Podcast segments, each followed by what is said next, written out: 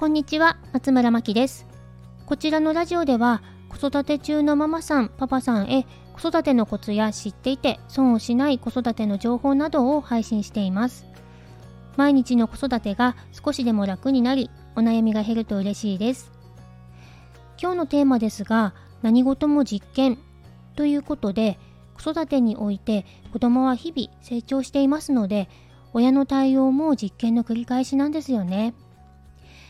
私は皆さんに子育て法をお伝えさせていただいていることもあってこの方法はこのタイプのお子さんに合っているとかできるだけ再現性の高いことをお伝えしたいので、えー、我が家の子育ては本当に毎日実験の繰り返しなんですね。なのでこの方法どうなのって思うこともとりあえず自分の先入観はできるだけ捨ててまず試してます。先日開催させていただいた子育てワークショップでお話ししたんですけども勉強でも何でもルーティンを決めるときは子供主導で決めていくというのが原則になります。でも親の方からこういう方法があるよという提案はしますしその場合子供と親の意見が噛み合わない場合も多いかと思います。例えば宿題をやってからゲームねというのが親の提案でゲームをしてから宿題というのが子供からの提案だったとしますその場合今日は宿題をやってからゲームという方法を試して明日はゲームをやってから宿題という方法を試してみようかと子供に聞いてみます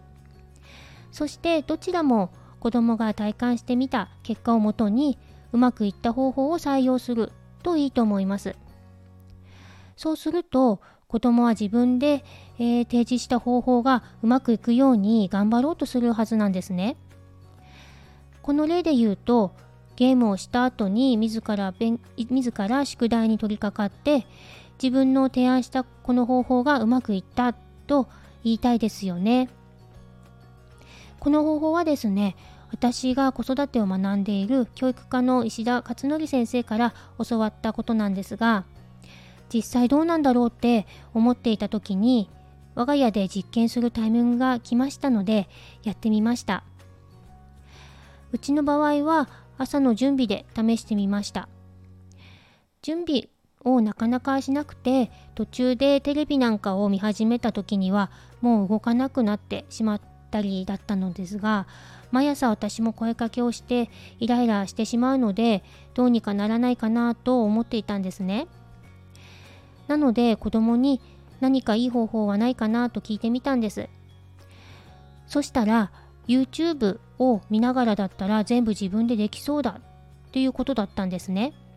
で、えーって大丈夫なのかなって感じだったんですけど、とりあえず実験実験と私も思いまして、えー、感情は無にして試してみたんですね。そしたら時間前にあの準備を全てやり終えて最後に計算ドリルまでやっていたんですよね。で普段からは本当にあの想像できないことなんですけどまさに自分で提案したことを何が何でもうまくいかせたかったんだと思います。であの私にドヤ顔で「めっちゃうまくいったけど」って言ってました。先生の言っていた通りで本当にあの驚きだったんですがこの後調子に乗った息子はあのゲームと YouTube どっちもしたいからあの一緒にするわって言ってやり始めたんですね。いつもだったらどっちかにしたらって私も言っていたと思うんですがまあ別に遊びなので一緒にやってもいいかなと思いましてあの音声が2つなのですっごくうるさいんですけどあの私もイヤホンしてラジオを聴いていたりしてたんですね。そしたらまた自分からどちらの電源も切って寝る準備を始めたんですね。で、あの、またドヤ顔で、この方法いいわって言ってたんです。実際いつまでこの方法がうまくいくかはわからないんですけどもうまくいかなくなった時はまたその時方法を考えればいいのでとりあえず今のところはこの方法を採用ということで続けています。えー、まとめまとめますと子供が自ら行動するようになる3ステップとしてまずは実験ということで試してみる。そして子供に体感してもらう。最後にどちらの方法がうまくいったか子供と話して決める。ということになります。石田先生がよくおっしゃっているんですが好きなことをして心が満たされたらやりたくないことがやってもいいに変わっていく。そうなんです。なので子供が考えた方法というのは案外理にかなっているのかもしれませんね。ということで少しでも日々の子育ての参考になると嬉しいです。最後にご案内があります。来月12月13日火曜日と12月16日金曜日に子どものタイプ別対応法をテーマにワークショップを開催いたします。